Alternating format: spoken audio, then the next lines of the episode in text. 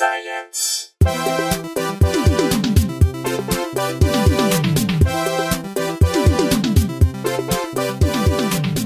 Welcome to Probably Science. I'm Andy Wood. I'm Matt Kirshen. How was your day? It was good. We finished off writing the script for tomorrow's recording. Excellent. Seems to be okay. And Brad Pitt will be there or not? Oh, you mean Weatherman? Everyone keeps talking about. I'm sorry, Weatherman. I don't. Yes, there's no, there's no Brad Everyone Pitt. in keeps assuming universe. that. Yeah, I guess he looks kind of similar, but there is no Weatherman in There's no tomorrow's Weatherman. episode. Oh, okay. He's he's he was fired. He was fired by Jim. Well, yeah, I know. I just didn't think if there. Was, I didn't know if there was going to be like a. Uh, No, he was fired. Once you're fired, once you're, you're gone. fired, you're gone. It's true. You don't get to come back once you're fired. Those are the rules of being fired. Does, do you know nothing about how I- the world of work happens? Now that I look back on all the times I've been fired, yeah, I never went back. So You don't that get to go back. Get to go back. Yeah. Hey, this I, I guess this is the first we we've had like I think we've had like partners, husband and wife comedy duos and scientist Yes. duos. Yes. This is our first cross discipline. Yeah, that's true. Wow. Yeah, because um a few months ago we had Steve Hall, very funny comedian and old friend of mine from back in the UK on the show and he mentioned, "Oh, my wife has is a psychologist and has this really cool blog called Cognitive Behavior Self and she does, and she's great." And we were chatting and we'd already become friends and then we were like, "Hey, when you're next in LA, do you fancy coming on the show and talking about that kind of stuff?" And so she has. So welcome Jane Gregory. Thank you. So so yeah, this is you are I think you're also our first psychologist, right? Um, I, I it's been believe five so. years. I'm not totally sure. but Apologies Say if- yes, sure. Yeah. Apologies if not. So okay, let's let's Definitely start. your best psychologist. Yeah, we're Most definitely memorable. the best psychologist. So let's. I don't know whether to start with psychology in general or cognitive behavioral. Well, how, what was your entry into psychology? How does it work? Because you work in clinical psychology, right? You work in a hospital. yeah. So I work in outpatient community hospital setting. Yeah. Um, so not not people in hospital inpatients, but people coming in for appointments.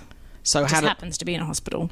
okay, right. So how do they do they get referred by a doctor, or do they, or can they just make an appointment with you? How, In I'm in a specialist clinic, so they do have to be referred by a doctor. Okay. Um, but in the UK, like there's a sort of the level below where I work, they can just refer themselves to that. But the, the service that I'm in is much more specialist, so they kind of have to have been through a few different things first. so what what is the field you're us. in? So I'm, I work in anxiety, like I work for a specialist anxiety service, and in particular with OCD, obsessive compulsive disorder, is the main area that I work in.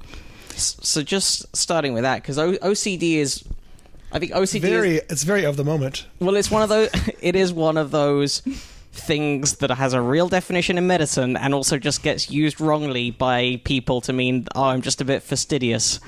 Like, "Oh, I'm I'm so OCD. I, whenever I take a shit, I flush. Like I'm such."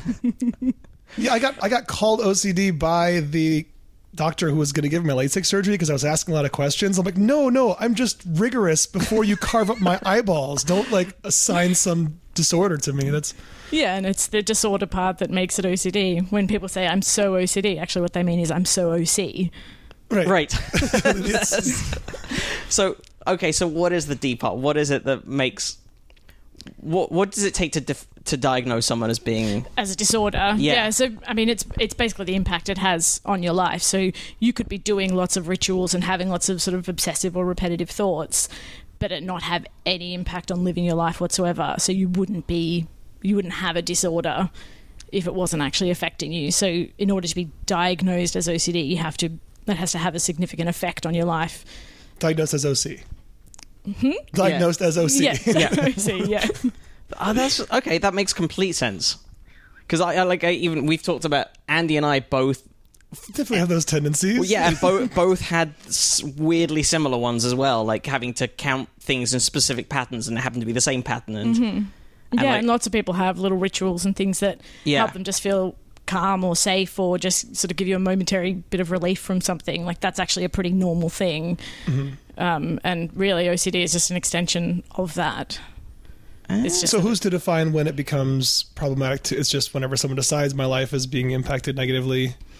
yeah. I mean, it's it's the patient sort of has to want to want help, want Yeah, things yeah. to be different. Um, and it, yeah, it's usually just that it stops them from um, going to their job, or it takes them a long time to get to their job, or they don't get to do anything in their life because they're spending so much time doing rituals, or everything that they do causes them a lot of distress or makes them really anxious. Then um, that's you know probably the time they'd come for help. Okay.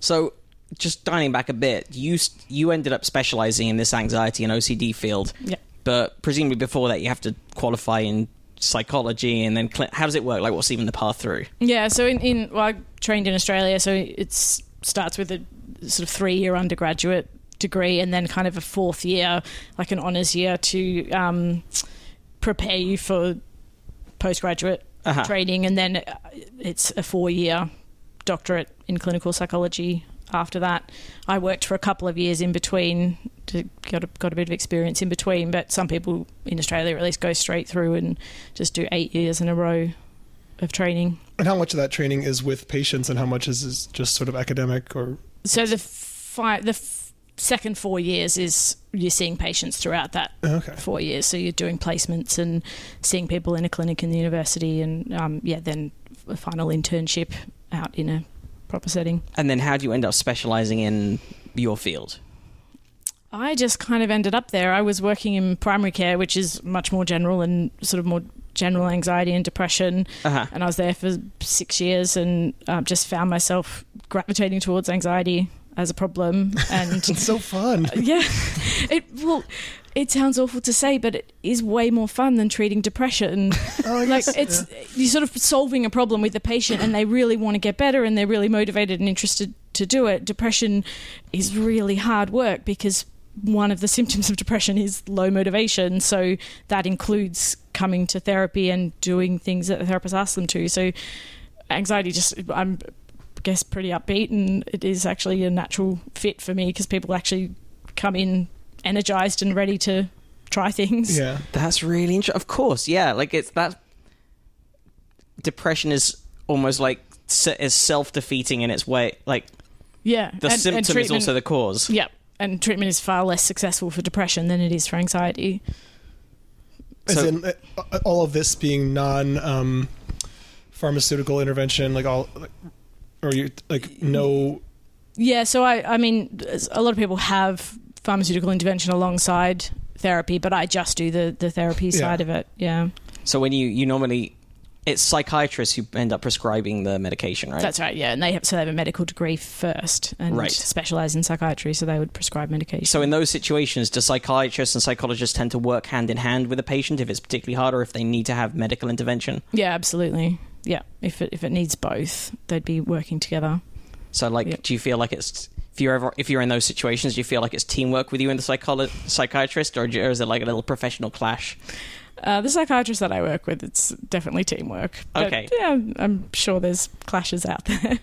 They're like, and then you also work in partnership with a Scientologist as well, who thinks that there's no need for any of this. Just comes in on Tuesdays. Yeah. Sets everyone straight. so three different fields. Like you always have like the psychologist who works on like therapy, and then the psychiatrist who does medication, the Scientologist who does their methods and thinks the other two are hoaxes, and then just a journalist who tells you to buck up and you know t- tells the patients to Journalist or a parent. Yeah. Yeah, just Snap out of it. Snap it, get- Snap out of it.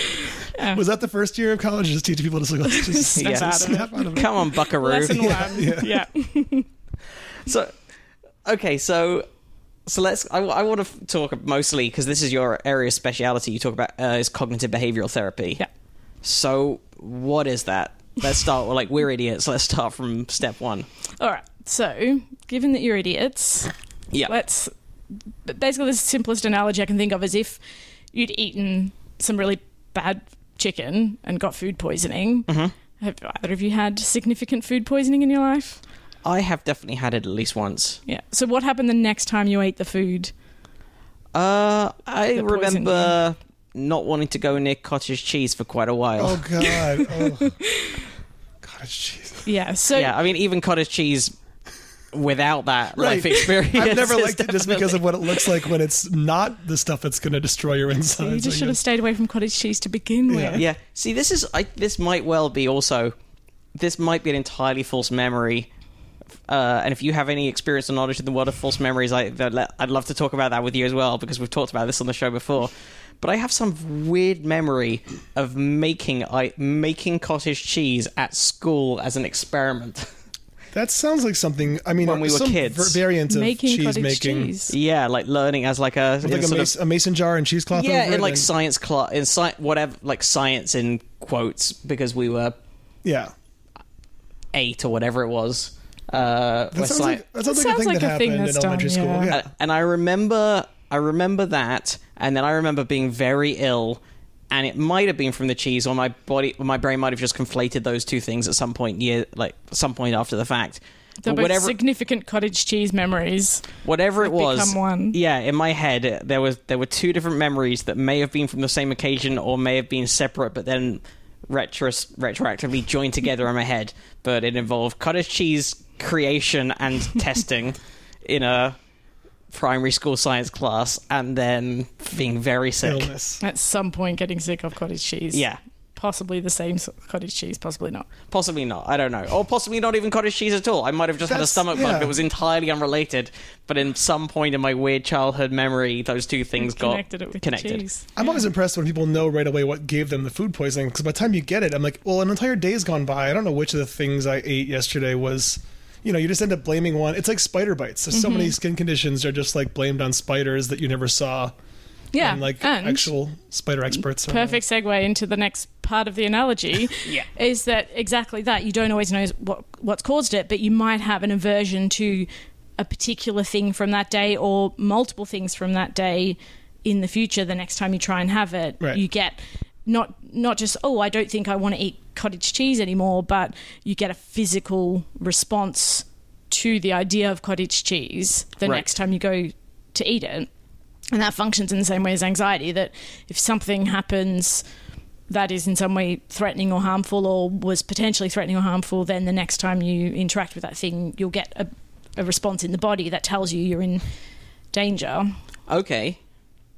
So mo- so l- anxiety anxiety is a sort of is often just a false connection, or at least uh, a neg- some kind of negative reinforcement, a connection in your brain to a situation that you might be in now, uh, to a previous negative situation in your memory. yeah and probably a previous situation that was actually threatening or that you at least believed it was threatening at the time Right. um, and the reason I get sort of connected with the food poisoning idea is that it doesn't matter how much you say, I know that there's nothing wrong with this cottage cheese. I can see it's f- fresh or whatever. Your body's telling you something different. Yeah, this is from the supermarket. It wasn't made by a child. it wasn't made by eight year olds. and yet your body tells you don't eat that. It's it is potentially poisonous. right. And so same thing happens with emotions that your body sort of stores these memories of stuff that happens and it doesn't matter how much you logically say I could go to this party and see people that I know and everything will go fine and I'll have nice conversations but if you've had really bad experiences with people growing up or you've been picked on or bullied or something like that then what your body's going to be telling you going into that situation is you're in danger here you're under some kind of social threat Okay. so cognitive behavior therapy is basically pinpointing those problems, working out where the discrepancies are and which things you can, what, what patterns you're sort of stuck in, what you're doing to cope with it, and then trying to change that. So how often, if if a patient of yours has anxiety, say, how often after therapy or, uh, or within therapy are you able to pinpoint the sort of trigger for that anxiety or or the original cause of that anxiety? Some people come in knowing exactly what it is. They sort of come in and say, This happened, and ever since then I've had a problem, or that this was at least a, a thing that kind of set me off. Right. I've, I might have always been anxious, but then I had to give this presentation at uni and I forgot what I was meant to say and I had a panic attack and ran Right. out of the room and it was humiliating. Or I was in a school, like I was a, went to a party when I was seven, and suddenly loads of people crowded into the room, and I got crowded in. Or Yeah, or uh, I had a group of friends and one of the girls turned all the other girls against me and since then I've had a fear that people are going to reject me or Right. something like that. So some people know when it started, other people it doesn't matter, you just work with what's happening now, and other people you sort of work with what's happening now and kind of work backwards and particularly I like to work with emotions in particular. So when someone's actually feeling a particular emotion, just saying, okay, now just take some time to think about an earlier time when you felt that way. Are there any significant memories of feeling that way? And mm-hmm. because memories, the memories that we store the strongest are the ones that are connected to emotions. So through the emotion, you can find the memory. I guess that yeah, I hadn't thought about that, but like I'm sure I can remember feeling certain ways stronger than I can remember specifics of anyone's names, faces, locations. Yeah, yep. And it's, it's the same effect that you get even just watching a film. Like the films that you remember the most are the ones that you felt something. You might Right. not remember the plot or any particular dialogue, but you remember how you felt watching it. Yeah. And I know- that's basically how memories are stored because emotions are there to tell us something about how the world functions and what's safe and not safe. Right, right. So that's why we all remember Human Centipede so well, right? You know where you were the first time. Yes, that's the reason why Yeah. we all remember it. Yep. I just remember how happy it made me. Just that warm, fuzzy feeling inside. yeah, just like pure, the purest joy, mm-hmm. the purest like Christmas, birthdays. Revisit it every every day before I go to sleep. Always. Um, You do. Speaking of that kind of stuff, though, do you have any kind of is any element of the therapy involving forcing people to confront a version of uh, that thing that happened again, or what's the term for that kind of therapy? Yeah, so if uh, like the, the main time that gets used is for specifically for trauma, so for post traumatic stress disorder. So um, it's basically called reliving, and uh, with that specifically, the treatment is going back to the time of the trauma and talking through it, and sort of um, basically. PTSD is sort of a more of a memory disorder. Like it gets stored incorrectly in your brain, and your brain, when you think about it, it feels like you're still back in that moment and unsafe. And so it's basically trying to sort of take that memory out and um, tidy it up and put it back in in a way that you remember it as a memory, not you remember it as if you're experiencing it right now. That's interesting I think we did. We had a story about this a while ago that involved that we just covered on the on the normal show about it was using virtual reality technology to take soldiers specifically who'd been through traumatic situations who had versions of mm-hmm. PTSD and and at first it sounded like the worst thing to do because it was basically putting them back in a battlefield in what should be their scariest situation. But Yeah. it was for exactly that reason. It was like it was sort of explaining it as that exactly like you did of this disconnect this wrongly written memory and also Yeah. just something that's come up on the show a few times about how when we remember something each time we remember it we're actually rewriting it in our brain so we're remembering the previous time we remembered it rather than Yeah, we're remembering not remembering the original. Yeah. so the more times you can talk it through and the more times you can rewrite it in a more pleasant or I don't know pleasant's the wrong word but less traumatic way Yeah, absolutely. And when when you've been through a traumatic event, the for the first month or so, it's really normal to have flashbacks and kind of experiences where you think you're sort of back there in the moment. Right. And when that's happening as a normal part of processing a trauma, that's actually helping you to store the memory as a memory and to be teach yourself that the memory itself isn't a threat to you uh-huh and to remember parts of it in a place where you feel safe so that you start to connect the memory with being in a safe area instead of being back in that moment. So flashbacks and stuff for the for the first few weeks at least after a trauma is actually pretty normal. It's only after a month or so if it keeps going and people are still feeling the same emotions that they felt at the time of whatever the trauma was, that's when it becomes PTSD and that's when you'd be getting treatment. Oh, so okay. So if so, flashbacks beyond a certain point are like flashbacks beyond a certain cutoff point is when okay now there's there's a disorder that's beyond yeah. rate. Yeah, and and anything after about a month, and if there's still sort of occasional flashbacks, but they're getting fewer and further between, and they're less distressing each time, you probably wouldn't make them go back to the original trauma. That would just be re-traumatizing them. Right, right. But if they're not getting any better after a month or two months, then they're probably not going to get any better without some kind of help. Okay, so so just um, well because pre- again presumably uh, from an evolutionary point of view, something traumatic should stay with you because that would help you survive. Because back in the day, from an evolutionary point of view, something traumatic is like, oh, a big animal nearly killed me. So be aware of the warning signs that this is Yeah, a sign that a big animal is about to Yeah. kill Right, you. right. And not even just like in the past, but now, like if you step out into the road and nearly get hit by a car, you want to remember that feeling so that you look before you cross the road next time. Right. Like that, all of that is still really useful information. it's not like a, an outdated process. It's just that we right, don't right. need it as often as we used to need it. Right. Yeah. So when it, but it's when it crosses over from that, hey, lock this away as a as a thing to be wary of into just this dominates your life. Yeah. And so you're actually reliving the trauma on a daily basis. That's when it's a problem. Yeah. So so we we interrupt you. So you got you got someone who has anxiety, and you've started to identify the cause of the Yes. anxiety. So what happens next? Yep. Yeah. So part of the, uh, I mean, part of identifying the cause is really just to sort of help people to realize where it came from. It's kind of a de-shaming thing, like to make them realize that actually this hasn't come from nowhere. That stuff happened, then you interpreted in a certain way at the time, whether it was correct or not. If you're a kid and someone's picking on you, you might believe that you're never going to make friends ever again, and that would be a fairly understandable explanation for a kid. Uh-huh. Um, so it started at a in a reasonable way, and whatever you did at the time to cope with it is all you had. Whatever tools you had to manage it at the time is all you had at the time. Right. It's just that as an adult, you know, there are lots of ways to make friends. It doesn't matter if a few people in the class don't like you or even the whole class doesn't like you because you can just change jobs or Yeah. move suburbs or whatever. The whatever. class isn't your world anymore. Yeah, but with the body doesn't remember it that Right. way. And with changing underwear styles, like wedgies become harder to do to adults. So Exactly. less That's definitely risk. true, yeah. Yeah, yeah, yeah. Yeah, that's Sorry. And one of the key developments in Yeah. underwear design. I, I would even go so far as to say that also adults probably attempt wedgies far less frequently than kids. yeah.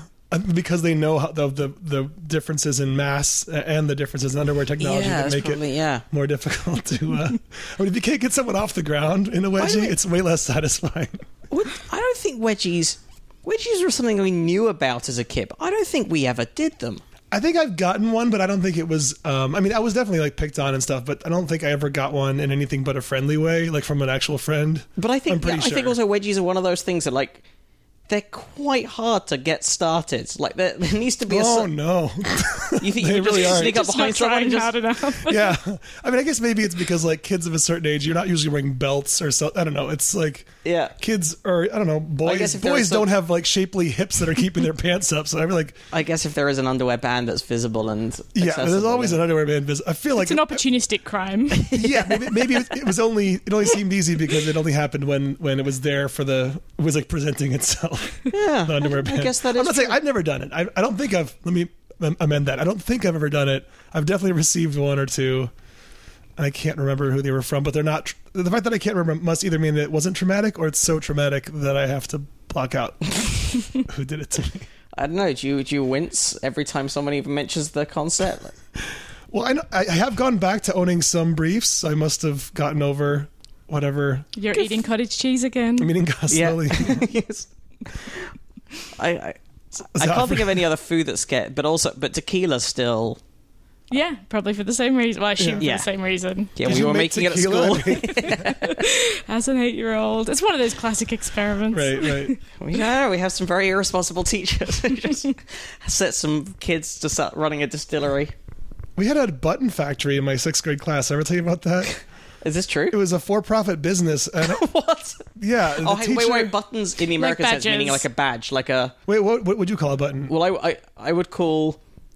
I would. Brits, what's- what's Brits and I think Australians as well only use buttons to mean the things in shirts or Oh, things that hold up Badge- shirts or jeans or badge whatever. making. The ba- the button factory, which made badges. Uh, yeah, a bat like a pin badge, like Yeah. a p- pin button or whatever. King Elementary, Mr. Puddick had a, and it was sort of like a thing that kids aspired to be in, even though it was unpaid. I mean, it was like sweatshop labor.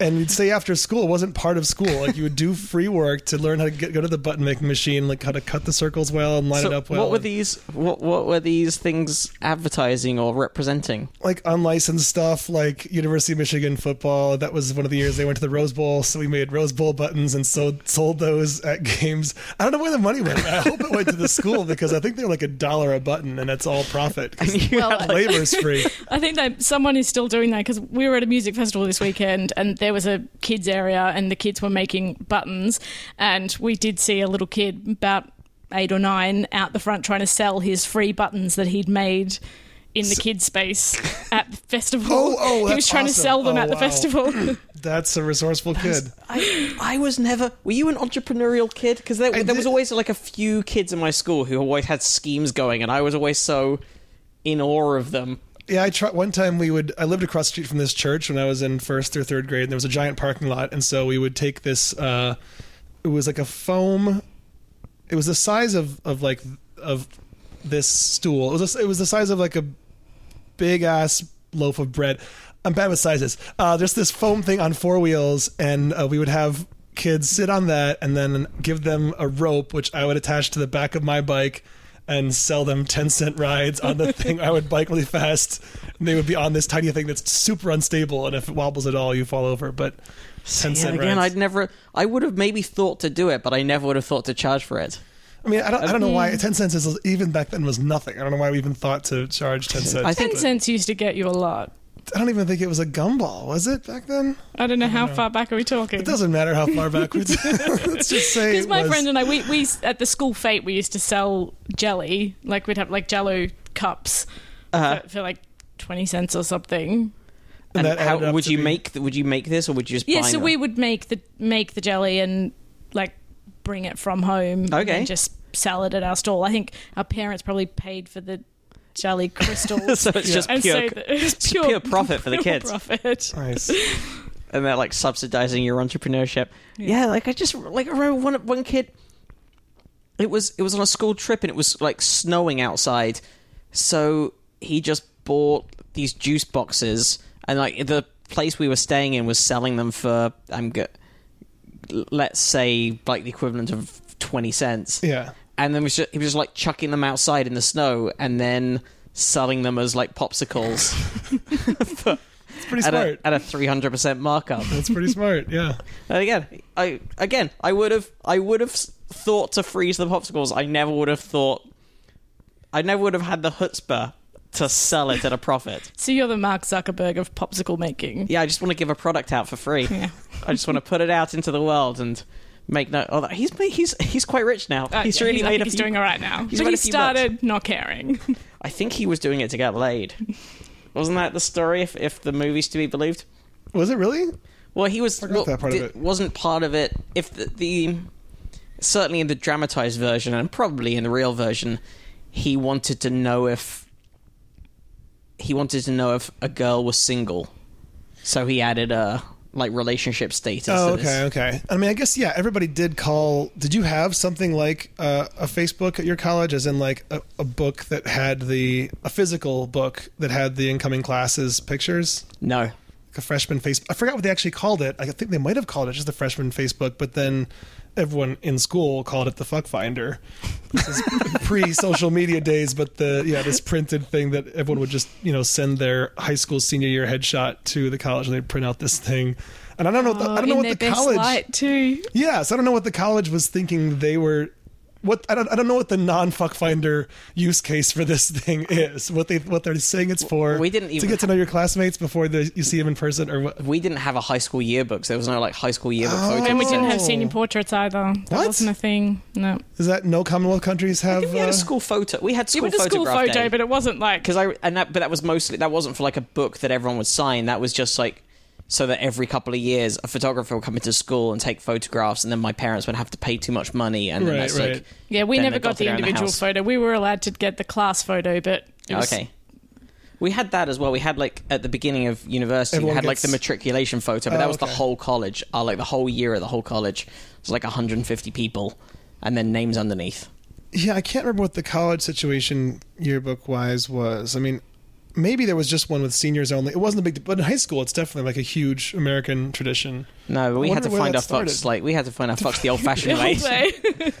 well, at my university on the the first day, they had at like at my hall's of residence, you. You, you were given a buddy, and so the buddy had your picture, Mm-hmm. and they had to come and find you from the picture. Was that a buddy in your year? No, from the year above, Okay. like who'd been there for a year and Yeah. knew the ropes. But my buddy never came and found me. Mm, yeah, I'm sorry, but you don't to have this the- day, do you know what? It's a one way. still got no idea. It's a one way picture. You also have their picture. You both no, get each no, other's pictures. they only they had my They have picture. your- oh. yeah. Hmm. wow. Someone out there was spent the whole year going, I'm I'm her buddy, and she doesn't, She doesn't even know it.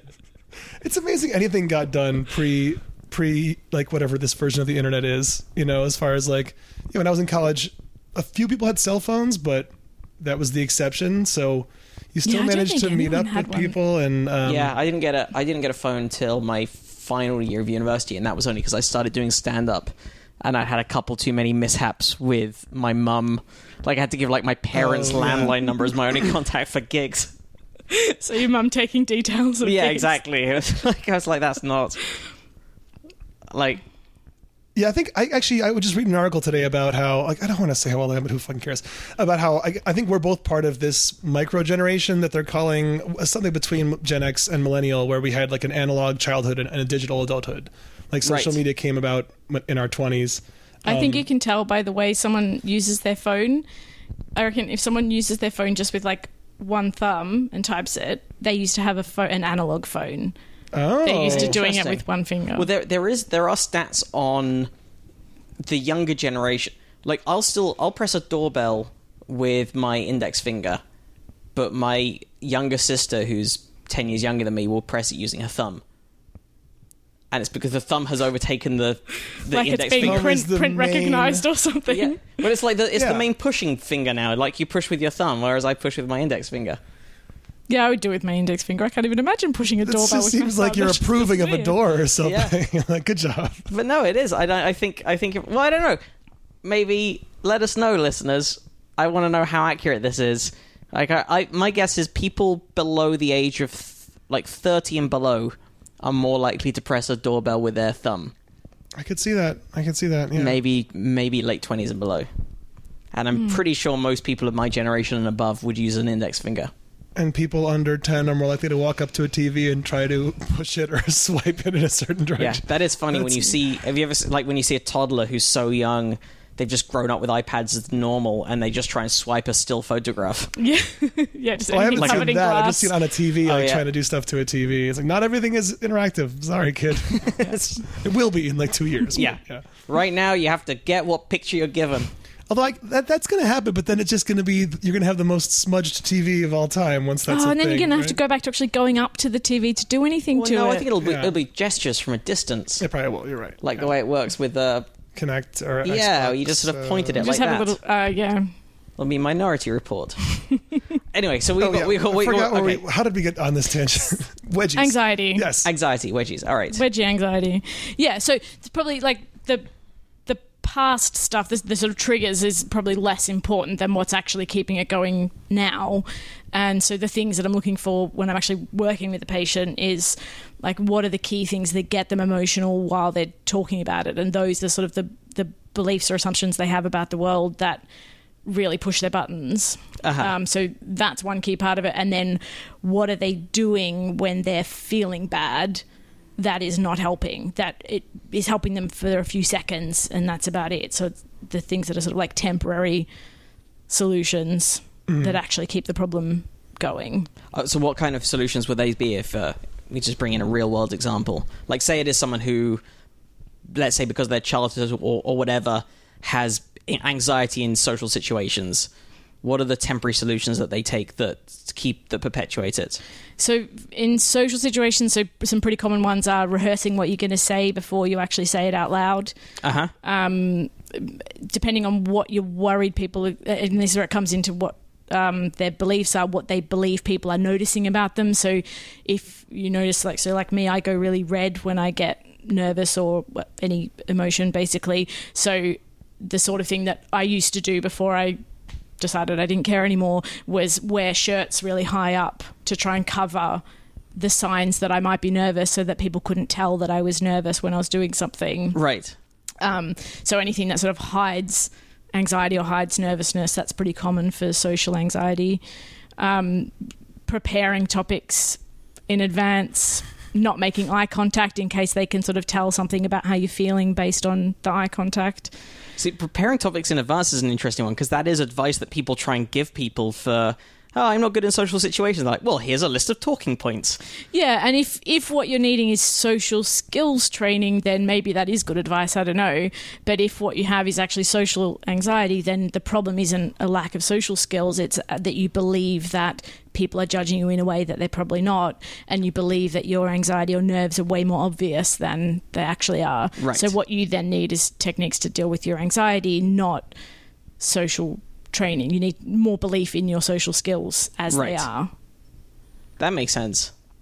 And what are the, and when you have those people also paired up with psychiatrists, what are the sort of uh, typical medicines that go along with the therapy that you're doing, or are there not? there's not for anxiety in general there's not a lot that helps. Some mainly just some temporary stuff that might help people to calm down. Like if, if you're going to take a flight or something you might take a um, Valium or something like that but Right. there's not much that helps in any long-term sense. For OCD uh, a lot of people are prescribed antidepressants SSRIs and there's some evidence that that helps a bit but they still need the the therapy alongside that Because otherwise, a if you just stop the medicine, it would It all just just, stops, be right yeah. there again. yeah Um, so rather than just trying to deal treat the symptoms rather than the cause, which seems like what like the wearing the shirt or whatever. Mm-hmm. So what what would you actually do then? What would actually help them learn how to navigate the situation or, or learn how to reduce the anxiety?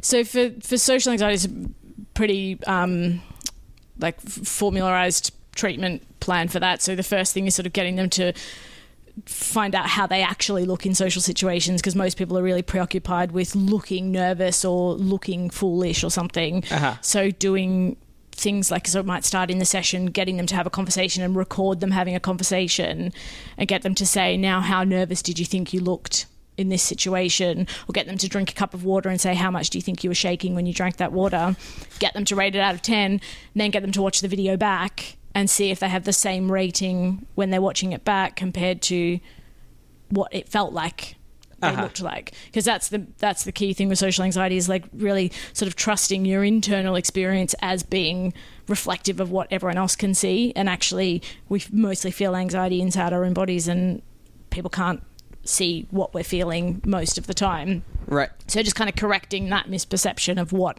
other people can see is What if it actually is true? What if they do look nervous as hell or shaky as hell? I mean, that must happen sometimes, yeah, right? and it's it's an experiment. So yeah, sometimes that does happen, and that's useful information as well because then you know what you're working with. So instead Right. of working with this unknown quantity of I think I look terrible, it's like okay, yeah, you well, you, you do look terrible. now let's work with that. But then then saying okay, so then so that it's how you th- checking whether how you think you look is actually matched with what other people can see. And then looking at what you think other people are thinking of you in that situation and seeing if you can find out ways of finding out if that's accurate or realistic. Right. um, and part of it is just observing other people see what other people do in social situations. So uh, particular social anxiety people might be worried that they can't pause like that it would look they'll look stupid or look like they don't know what they're talking about if they pause for too long. And so then you might get them to next time they're at some kind of social thing get them to watch other people and see what happens when there are pauses in the conversation see whether it picks up again see watch the natural sort of ebb and flow of conversation. Just get a sense of what how the rest of the world See, that's an interesting thing as a stand up because, particularly when you're new, but even with experience, if a gig's tricky, the thing you really have to tell yourself is slow the fuck down. And that's one of the first bits of advice that I remember getting as a comic, which is just however slowly you think you're talking, talk slower. Mm-hmm. Because when you listen to yourself back, even listening, I talk quickly anyway, but on stage there's a real tendency to speed up because you're like, if I don't get the next joke out really quickly and Yeah, get yeah. as many out as quickly as possible, then I'm going to lose them, and then I'm going to be laugh. Uh, it'll go badly. yeah it's And a actually- similar process in therapy Right. like when you're learning to be a therapist, the instinct is to fill the silence. It's like I've got to say something to let them know that I've heard what they've said, but actually a lot of the time it's silent because people are thinking about what you've said or processing or just sort of letting their mind wander a little bit in a really helpful way. Uh-huh. So and and what? It, yeah. have to learn to slow slow down. And I've I've had really really long silences that in normal social situations would be massively awkward, but in a therapy situation, then suddenly someone says something. Oh, well, thank God it actually paid off that I waited to see what was happening while while it was ticking around in their head. Yeah, and it's about learning to read the cues as well. Like if someone's looking directly at you, then they're probably not thinking about something important. They're waiting for you to say something. But if they're looking away or looking like they're concentrating or looking like they're experiencing some kind of strong emotion, then it's probably worth just waiting to see what happens. Interesting. Um. So, so the next step. So you sort of might film film them or get them to think and work out the disparity or the discrepancy between how they internally feel and how they externally appear. Yeah. But once someone knows that, once someone has, or okay, okay, you're right. I, I feel seven out of ten nervous and uncomfortable, and I actually look four out of ten. Yeah.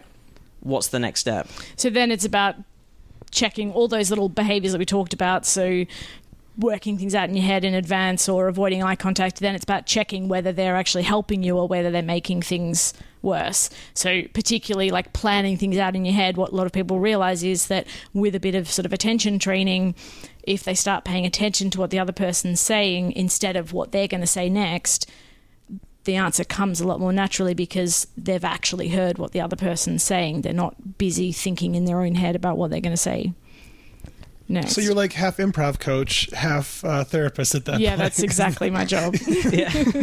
no, but that is like that's a part of what you should be doing Paying in, in attention. good improv. Yeah, and uh, f- I think focus training is a really, really important part of CBT. Like just teaching people to be paying attention to one thing at a time and to bring their attention back to something that they were paying attention to. Like that, a lot of people with anxiety, uh, their minds are pretty chaotic and easily distracted, and actually just training them to bring it back to one thing at a time is really important. And people are missing a lot just by going off on whatever their mind is sort of thrown at them in the moment. They start thinking about that, like everything feels important. That's something my brain definitely does a lot. Yeah, that's like all the time. It's a pretty relatable. common trait for people in creative fields in particular. And so in, in creative fields, it's really useful because what your brain is doing is just mashing weird things together. And that's how interesting ideas come. That's how interesting jokes and observations happen because you're letting your mind do that. But if you can't then contain it to actually write things down or um, have a conversation with somebody or get to the gig, Uh-huh. then you have a problem. Right. Yeah, there's definitely times where someone will be having a conversation with me and then realize I'm just staring at a thing on the wall. like that's a thing I do. Yeah. But uh or, or, you, or yawning at somebody very visibly. that was yeah, that was was that the Was that- Russell Howard episode I where can't remember. talked about that? Was it, a recent thing you did, or there's- was- you told the story recently? No, it was a, it wasn't- was it was a while ago. Is it a memory or a memory of a memory? It was a memory of a memory now by now.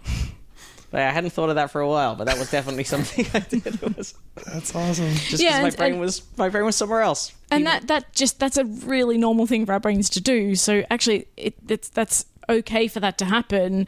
And if you recognize that it's happened and come back to the conversation and say, "Oh, you know, I drifted off," then there's no problem. People might be a bit annoyed, but it's not a big deal. But if you then are thinking, "Oh God, I drifted. I've missed what they've said. What am I going to What am I going to do next?" It's going to be really awkward. It's going to look like they think that I'm. Uh, it's going to look like I think that they're boring, so I can't admit that I wasn't listening. Uh-huh. So someone with anxiety would be going through that kind of conversation in their own head and thinking about how that makes them look that they've done that, rather than just saying, "Oh, I've done that. Okay, now what do I need to do next to get the outcome which, that I want, which is to have a nice conversation with somebody?" Right.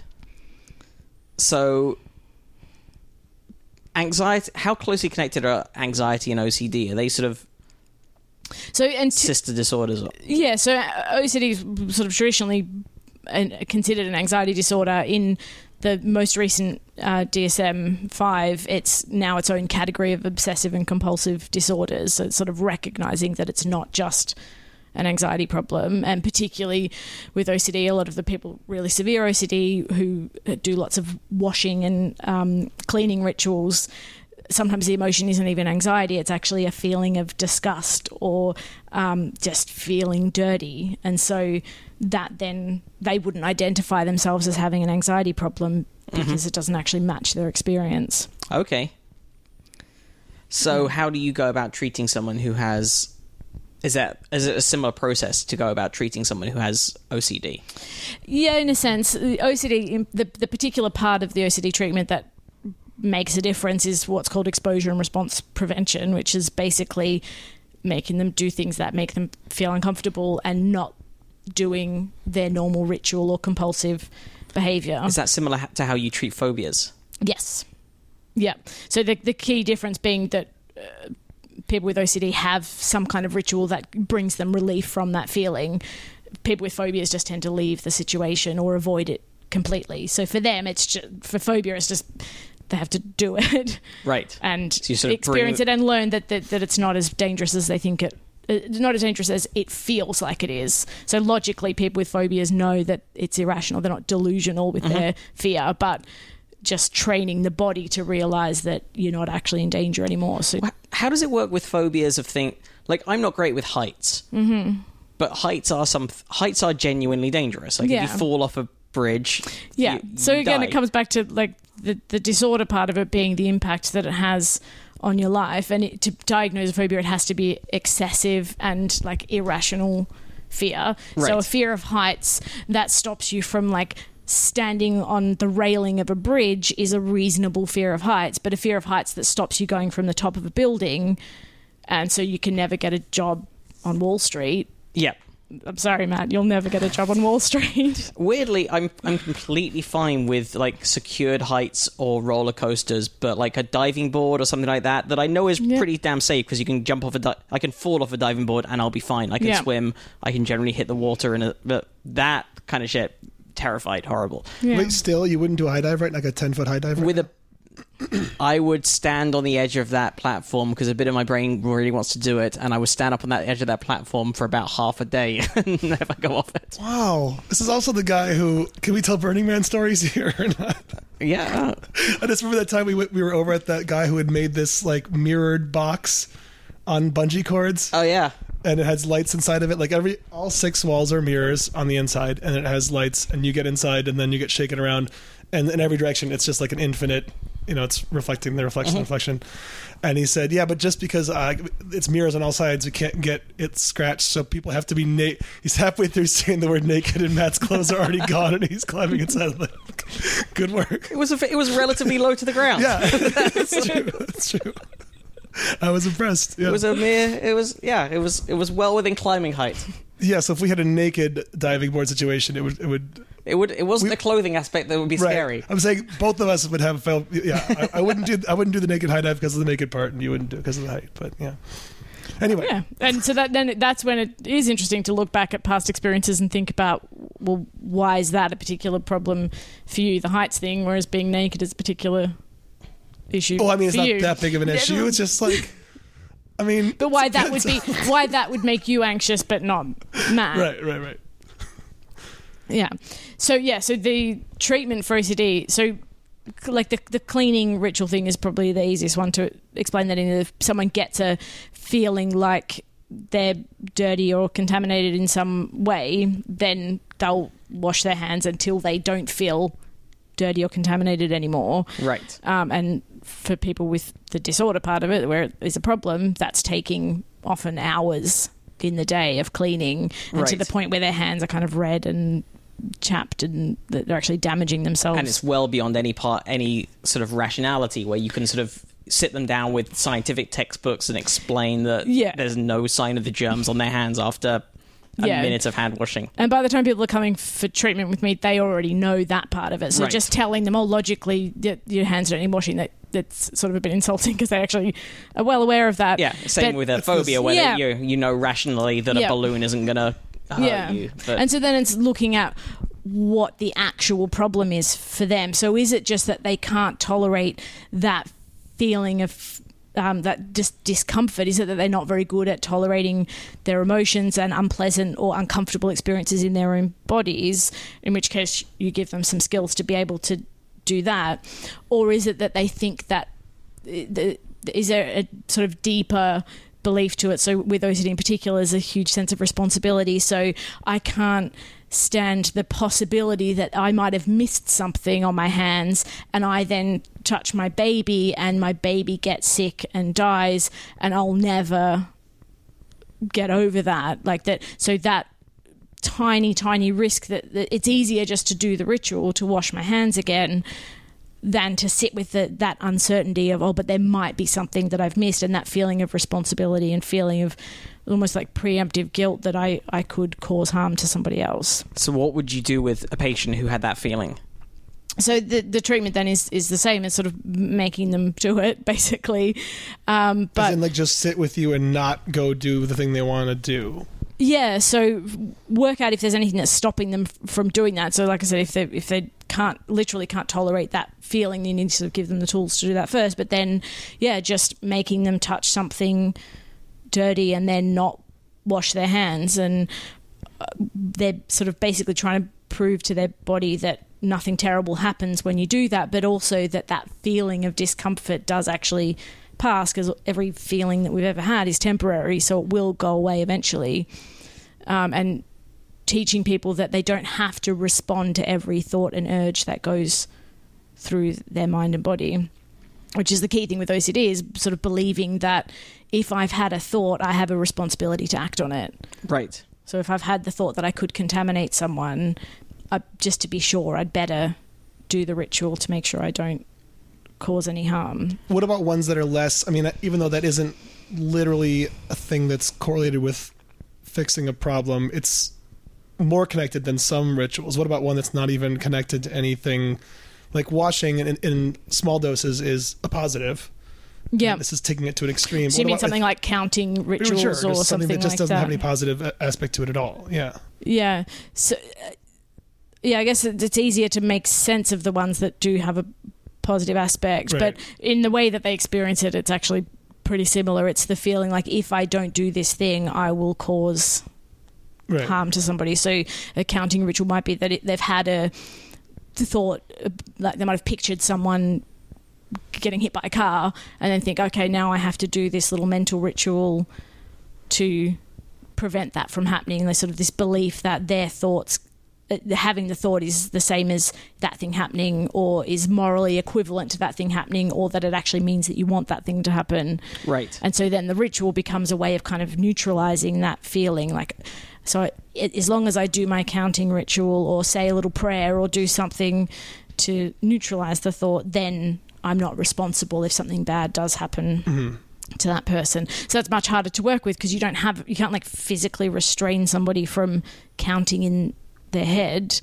Um, so yeah, it, just, it takes a lot more work to actually get them to do that to intentionally think bad things and test that theory out. So I, I, as a therapist, I'll usually do it first. So I might say something like, "I um, hope my baby gets chickenpox," and then meet again the next week, and they'll be sitting there nervously finding out whether me saying that out loud actually gave my baby chickenpox, and then I'll get them to say the same thing, like something about me. So it might be something mild like, I hope you get sunburnt. And so they are like wishing some kind of ill on me to test the theory that their thoughts can make things and make things more likely to happen. If your baby did get chickenpox in that week, would you oh my lie god! About would, it? I, do you know what? I genuinely am terrified that that's going to happen. I'm more terrified for the sake of the patient than for the sake of my baby. Like, Right. well, she'll be fine. But if that did happen, yeah, that, that would Just- be just to be safe. for therapy. yeah, so I'm just going to wash my hands just in case I've come Yeah. into contact with anyone. and also just chickenpox, always after that, straight after that session, counting prime numbers for exactly ten minutes. just to reduce the possibility of that happening. but um, so when it comes to serious anxieties or serious um, obsessive compulsive behaviors, obviously that's when you really need to. Like, I'm sure that's when you need to someone like you, a professional, to coax it through. But with milder anxiety disorders or l- less inhibiting ones, are there practices that people can use or look up or do themselves without having to go to a professional, without having to go through yeah, extensive there- therapy. There, are some pretty good self-help CBT books out there now that kind of go through the basics. So if you're sort of experiencing it at a mild level and you just want to make some changes that aren't hugely distressing to make, then CBT self-help books are pretty good for doing that. But it's, it sounds like because a lot of the treatment involves exposure and involves really having to. That sounds like almost where the professional becomes the most useful, that point at which you have to directly confront your biggest fear or challenge. And Yeah, yeah, and I think that that a lot of the people who come to have therapy, there's there's something else that's getting in the way that's stopping them from being able to do the treatment on their own. Like that, you know, everyone knows that if I've if I've got a fear of heights, then I just need to gradually expose myself to heights. That's like a fairly intuitive thing to do to tackle mm-hmm. a fear. But if what you're actually afraid of is I'll have a panic attack and embarrass myself at the top of this building and I'll I won't be able to get out because there's only one way down and everyone will be coming up the elevator, but that's not obvious to the person that that's actually what they're afraid of. All they know is that when they get into an elevator, they f- feel anxious. Yeah. right. Um, so when yeah, when the fear looks like one thing but is actually probably something else, that's when having a, a therapist who knows what they're doing is That- pretty helpful. Uh, uh, is there also the issue that the- the same way we talked at the beginning of this, how depression is sort of self-defeating as or self-perpetuating? Mm-hmm. Does anxiety anxiety? I'd imagine must have some of that as well because if you're someone who suffers from some kind of anxiety disorder, even the process of engaging a therapist or contacting a therapist, particularly when you know in one part of your mind, oh, they're going to try and make me do the thing, Yeah, it's a pretty big deal to take that step. I think. that has to sort of be triggering all sorts of anxiety in itself. And Yeah. Yeah, and being able to like address that with the person in the first session, like ask how they found it making contact with someone, how they found me. Like I, I do private practice as well, so sort of just asking people how they found me and why they chose me as a therapist, and did they have anything that they were nervous about about coming there that day. That just being able to have that conversation to let them know that it's okay to talk about that stuff, and that actually it's important to talk about that stuff and part of the the process. Do you find what do you find you sometimes have people come to you as patients and you're like you're we're not right for each other or I'm not the right person for you? Definitely, yeah. Um, and that's one of the reasons for my private practice why I have a website that I sort of feel has quite a bit of my personality in it, and I do the blog as well, so that people I kind of send people to that first and just say, if this doesn't sit with you, I'm definitely not going to be the right therapist for you. And most of the people who found me have found me either through the blog or through my website and said, "Yep, I, I like the way you talked about this. This this is what I'm experiencing, or this makes sense to me the way you talk about it." Right. So for my private practice, at least, it's it's generally going to be a good fit because people with anxiety like to do research, and so they've definitely found me uh, the website- deliberately. We've already plugged it once before, but uh, the URL again is Uh, cognitivebehaviorself.com. Yeah, so that's the blog, and that that basically came from m- me wanting to test these things out for myself. So realizing that I was actually asking some of my patients to do some really awful, uncomfortable things, and I had no idea what the hurdles would be to doing that, and um, also just sort of accepting that I didn't always know what I was doing as a therapist, and so using the CBT techniques to explore that for myself. So it basically started from us had a few patients I was treating for PTSD who part of the treatment is to listen to a tape of yourself telling the story so that you get used to hearing the story like a memory and used to the, sort of the updated version of the story where you came out okay and all the things you thought weren't going to happen were going to happen at the moment in the moment didn't actually happen. So part of the homework for them is to listen to that tape multiple times, Uh-huh. and I was getting lots of people just not doing it, and I couldn't understand why. Like they know it's going to help them get better, they know it's a really important part of the treatment. I couldn't work out why that was happening, so I basically set myself some homework to watch like, some horror films, which I had not watched since I was a teenager, and s- was watching Urban Legends at a drive-in, which was a terrible, terrible idea. So I had not watched any horror films for 15 years, and so set myself the homework to watch all the films that I'd not watched. So I watched The Thing, I watched The Exorcist, I watched Silence of the Lambs, Uh-huh. and I did it with a heart rate monitor strapped on so that I could observe what happened at the tense moments and sort of watch my heart rate with that. And then finally got to watching Wolf Creek, which I don't know if you guys have seen it, but it is horrific. And it's the just scariest of all those ones you just listed. yeah, Oh, yeah. wow. That was I like my my gradiated exposure was to go up to Wolf Creek, and that was like, okay, I found the thing that scares me. So that was like the equivalent of my trauma memory. So I watched it once with a heart rate monitor, and then had set myself the homework I was going to watch it again and then the, the spikes in the heart rate monitor is what we would call hotspots in trauma therapy I was going to then watch those bits again and I'd rented it on iTunes for a 3-day rental and I left it until it was like 4 hours before the end of the rental before I could watch it a second time. Wow. I just just kept putting it off. I was finding all sorts of excuses not to. I just didn't want to feel awful again. Uh-huh. And then once I'd watched it the second time, I was then much better able to watch to rewatch for the third time those parts that where I'd had a spike in my heart rate because I knew that I could get through it a second time. But once I'd only watched it once, I didn't quite believe that I could get through it again. And so then I actually changed the way I did my treatment and I actually would get people to listen to the tape twice in the session with me there so that they had that same experience of having heard it a second time if they could get through it twice and maybe it was a little bit easier the second time then they would be much more likely to listen to it again because they sort of they know they're on a downward trajectory with their anxiety but if you leave them just feeling awful like why on earth would they do that to themselves again That's great. Yeah. it's a great bit of experimentation, of self experimentation. yeah it's like it really changed the way i did therapy and and f- it changed not just that particular aspect of doing trauma but the way i used those sorts of experiments to check things out for myself and to see what might come up for me or just even to know what it feels like to do something that I, makes me feel ashamed or embarrassed and just actually put myself through that knowing that that's what i'm asking people to do What other experiments have you run? Um, so to, for when I was working with pe- people with OCD contamination type stuff, so you, you often get them to sort of touch toilet bowls and Uh-huh. um, like eat food after they've touched the toilet, that kind of thing. Um, so Sorry. yeah, Well, that should make you shudder a little bit, right? I mean, yeah, it's meant to be gross because basically, if you can, it, it's sort of taking an anti OCD stance. So if you can prove t- to yourself that you can do that, you're sort of telling the OCD that it's not in charge anymore. Look, you want me, OCD wants me to wash my hands um, after I've just pick something up off the floor.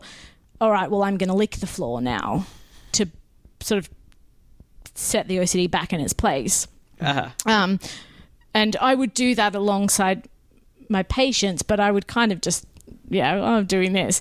Um, but so then what I did, I thought I, I need to do something that actually makes me uncomfortable. It's it's not enough to do something that I know is perfectly safe. right, because So- then you're like someone who isn't scared of snakes telling someone who has a snake phobia, look, I'm touching the snake. yeah, and it's yeah, fine. I'm fine. Look, it's no big deal. Exactly. Yeah. So I was at a music festival, um, a music festival in the UK, which is incredibly muddy and disgusting, and licked the bottom of my uh, welly boot. You know, call them welly boots here, do? I know they are though. Yeah. Yeah. Wow.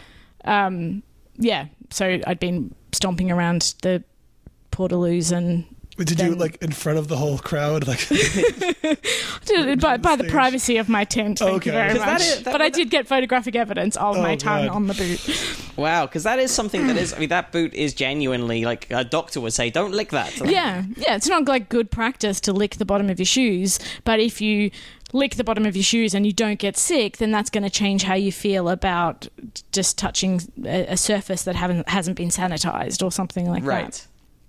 And I'm curious from the horror movie thing, did that permanently change your tolerance level for horror movies or not really? It made me realize that I'd been avoiding a lot of amazing films. Yeah. So I, I, I was sort of treating it like, oh, I can't deal with horror films, and that's another part of avoidance is you start to avoid things that actually aren't a problem.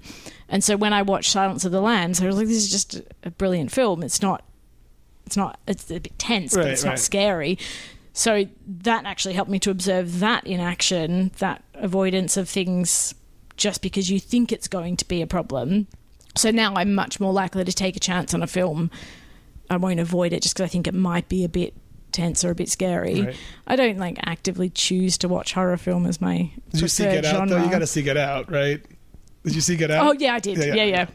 yeah. yeah. again, like that's the sort of thing that I wouldn't have seen in the past, but having done this experiment, I'm like, well, yeah, I mean, I, I can, yeah, can deal yeah. with that. Um, do these techniques also work with things like work avoidance? Because the just what you just described um, a bit ago of leaving it to the very last minute before the iTunes rental ran out to watch Yep. the film is exactly how I and I'm sure many people Uh, respond to that's what I work of like, yeah. oh, like a minute before the deadline, I'm going to start, and then have that experience of with work quite often because I enjoy my work, but I don't enjoy starting it. Yeah. Like when I start a writing assignment far five hours later than I should have done, I'm like, oh, this is fun and enjoyable, and I could and have done this have five less hours time ago. to do it. yeah, and I could have done this five hours ago and then got out and had a drink with my friends, but now I'm now it's eight Right. p.m. and I'm just starting. Yeah, and I, I do have some people coming to see me specifically for procrastination, and often to do with work or creative stuff. So what are the techn uh, what are the sort of comparable techniques to deal with that kind of with that?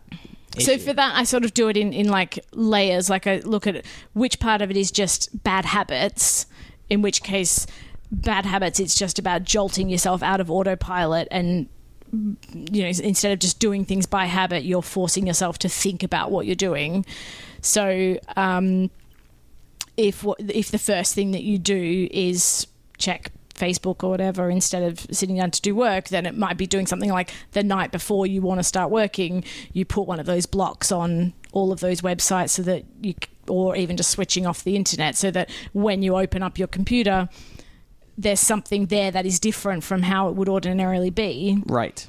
and that just jolts you out of auto, autopilot and back into sort of conscious thought and going, oh yeah, that's right. Last night, what I wanted to do first thing this morning was get started on this work. Um, so that if it's just a habit, it's just about putting really obvious things in place to jolt you out of that habit as it's happening.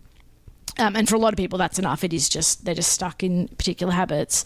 But with procrastination, it can also be like just really unhelpful beliefs about doing the work. Like I'm not going to. It's going to be boring, or it's going to be too difficult, or um, people are going like whoever reads it is going to judge me and think that I don't know what I'm doing. It's feeling like a fraud, that kind of Uh-huh. thing.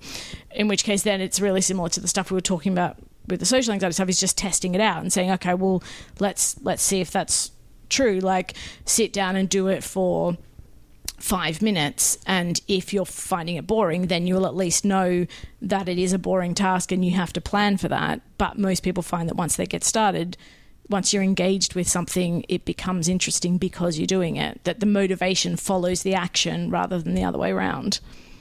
Yeah, that's that's usually true. so that then is doing experiments same same which is a very CBT thing to do. And then you get to more sort of beliefs about yourself like I can't do this I'm not capable um, I'll never work out the problem and um, then it, it's sort of a bit more of a cognitive element there of just saying well where do you want to get to I, I want to get this job or I want to do this amazing thing. And if I'm going to get there, I need to be able to do this. So I may as well find out if I can do it and not letting the feeling that you might not be able to do it be the thing that stops you. Um, which then takes you to the next level, which is if you can't tolerate that feeling of not being good enough or temporarily not knowing what you're doing, then you need to work on learning how to sort of cope with feeling bad about yourself or feeling a bit embarrassed or uncomfortable or ashamed and work on that instead. Okay, And then just to add uh, Yeah. one final layer, keep on going. if you're a serial procrastinator, then there might also be feeling guilty or ashamed of being a procrastinator. Like, why do I always do this? Why do I always put this off to the last minute? And that feels so bad that you then put off doing it because doing it reminds you that you haven't been doing it and makes you feel ashamed or guilty. So, what you're actually avoiding is feeling shit about yourself, but it feels like you're avoiding the task. That all I makes can sense. relate to all of these things. this is hitting a little too close to home. Yeah. So you've just got to find which layer is the biggest problem for you.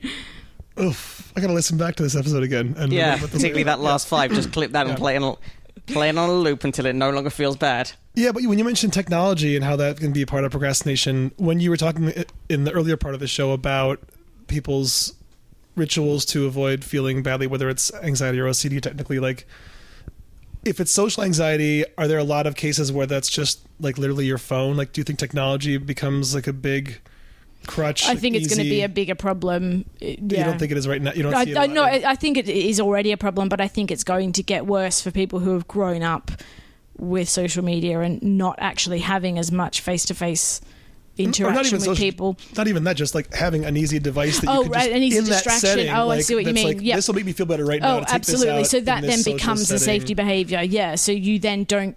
It, it just becomes the thing that makes you feel a little bit calmer, a little bit safer, a little bit more in control, Mm-hmm. and that's all fine if that's not getting in the way of doing what you want to do. But if you're going to events, getting out your phone, sitting there, and then just going home and not actually seeing people or talking to people and not really enjoying yourself, and we know that feeling connected to other people is one of the most important things for mood and self esteem. Um, so if you're not doing those things because of this safety behavior, then it is going to be a problem. Right. One of the things that I work on with people is just dealing with urges. And so often when you're in that situation, you'll get an urge to look at your phone. And sometimes people actually feel that quite physically, like their hand I hand definitely actually feel that. Yeah, like yeah. Um, and so working with like doing that with your phone across the other side of the room and focusing on work or doing something that you would rather be doing than checking your phone and then notice the urge and just kind of sit with that feeling and just go, oh, that's my body telling me I want to check my phone. But what I've already decided is I want to be doing this piece of work instead, or I want to go and talk to these people instead. And just letting the urge roll past instead of engaging with it. Mm-hmm. That's a great way of thinking. Just sit with that urge and let it roll past. Yeah, and it does pass. It's the same, you know, that if you're if you're out and about and you suddenly get a pang of hunger, it's the same thing. Like if you don't eat straight away, that feeling of hang- hunger will pass until you're abs- until you're desperately hungry, and then it gets more and more persistent. So if it's something that you actually need, it will become more persistent over time. But if it's not something that you actually need in that moment, that urge will actually just roll on through. I will try that soon. Yeah, well, Maybe well, even tonight at trivia. One of the things I really liked at Burning Man was not having any technology or access to technology for a full week. Yeah, and you notice it pretty quickly once once you don't have access to it, It it passes. it did. The the only thing that I was hoping to get and didn't was I, I was hoping that that would be a feeling that would persist beyond that week.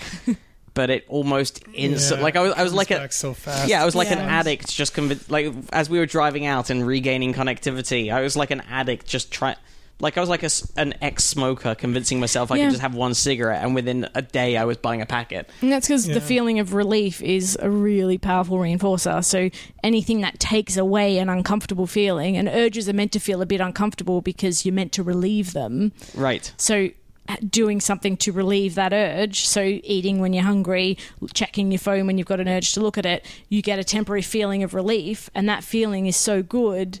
Like more than if you add a positive feeling, if you take away an uncomfortable feeling, that's the behavior you're going to keep doing. So as soon as you check your phone once you get out, unless you make a conscious effort to say, all right, I'm going to keep my phone switched off so that every time I get that urge, I, I have to turn my phone on to look at it, Yeah. then it's just going to come back Yeah, I think I sort of managed to tell myself, just started to process what that feeling even was. Just, I told myself, well, I told everyone that I wasn't going to be contactable for a week, or anyone important, and I told myself, well, I'm not going to have the phone for a week. But then the second I left, all that feeling of what if I'm missing something, what if something important's coming through, I'm like, which rationally is obviously bullshit because if well, I'd managed possible uh, things. there are but- possible things, absolutely. But if I'd managed to be fine on Friday with the idea that, well, if someone's messaging me something important, I'm not going to see it till Monday.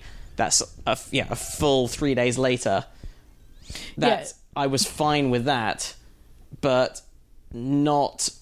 But then on Monday, I was like, had the well, now it's Monday, and that's the day that I'm getting all my messages, and I.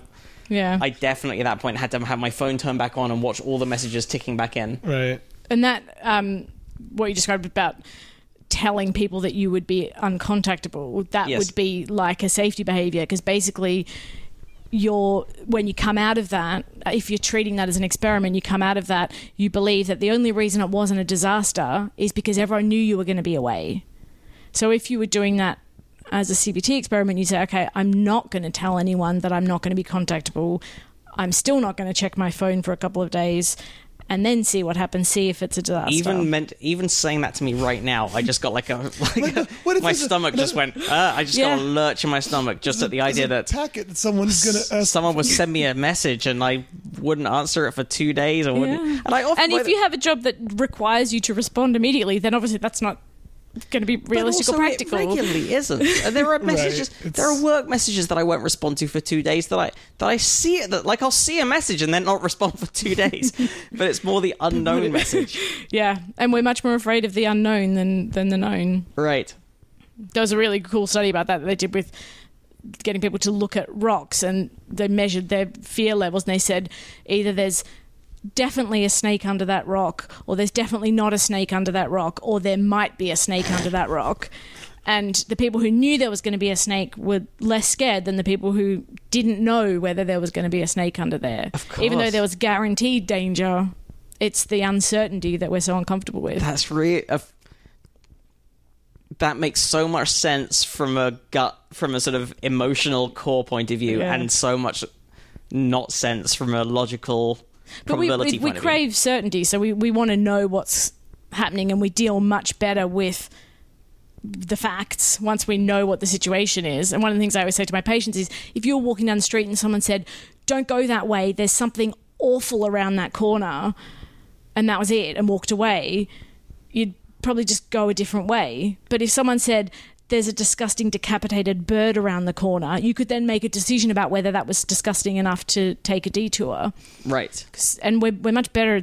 Isn't there a part of mo- a lot of us who would, if they said there's something unknown around the corner, who would then go, is it? "What is it?" What's Yeah, I it? thought you were going to say that that's the implication or the inclination you'd have.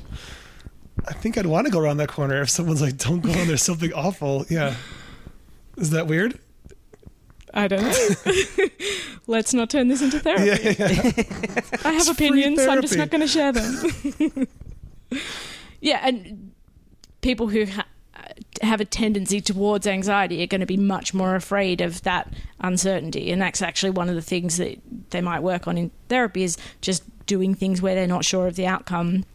And just learning to cope with that feeling. Mm-hmm. And again, writing it out in the same way that you would write out an urge or write out anxiety, and just learning to feel uncomfortable and know that in order to have the bigger things in life that you want, it involves an element of uncertainty. So being more vulnerable in a relationship actually makes you feel more connected to people, and taking risks with work is actually how you get better jobs and more interesting work. But if you're scared of uncertainty, you're not going to do those things. And you'll feel better in that moment that you're not doing it, but longer term, it's- it compromises sort of that feeling of fulfillment and connection with people. That seems like a really good point to leave it. Yeah, I think it's a lot to think about. I do feel because like we I feel of- like we could also spend another two hours throwing questions Yeah. at you about like, what about this thing that I've had, and then it really will become therapy. But uh, we, did, we did kind of trick you into doing work for us, and we appreciate that. I think everyone got some free therapy today. uh, where can our listeners find out more about you and everything you do? Uh, so they can find my blog on cognitivebehaviorself.com. They can find my private practice on thisiscbt.com. Cool. And are you on Twitter or Facebook or? Um, I am technically on Twitter in that I have an account, but um, I haven't posted there for a really long time, so That's- it's not a good place to find me. Fair enough. Go to those websites. You can find us, as always, at probablyscience.com and also on Twitter at probablyscience and individually at Andy T. Wood and at Matt Kirshen. Yep. Uh, do we have anything to plug? Anything? Um, I got some shows around LA coming up and I'll tweet about those. Oh, yeah. Other than that. I have one on July 17th, but I'll, I'll give the details uh, on a future episode. but uh, while the Jim Jefferies show's going on, I'm pretty much stuck in Los Angeles. Yeah. So come and see me there, or tune into that and see see if you can work out which jokes are mine. Yeah, actually, can can listeners? I how are they filling the audience seats? Is there a way listeners could try to get in the Oh studio yeah, audience? yeah, or- absolutely. There's there's still the, the tickets are free, so I can't remember exactly what the address is, but I'm if you Google Jim Jefferies Show audience tickets, it'll be the first thing that comes up. You'll find it. There's a Tuesdays at around one. yeah, I think noon is when you have to show up. So anyone in the Los Angeles area or who can travel there with relative ease, if you want to see that show, and if there's a spec- you know what, listeners, if there's a specific show that you're trying to get to and it already says it's sold out and you're in LA and you're like, like this is the only day I'm going to be in Los Angeles, uh, send us an email, probablyscience at gmail.com, and Yeah. I'll see if I can It's very nice of you. skip the line. Nice. But yeah, check out. Thank you so much for joining us. Yeah, this that has was been great. awesome. Welcome. Thanks for having me. Yeah, We'll see you next week. we will do.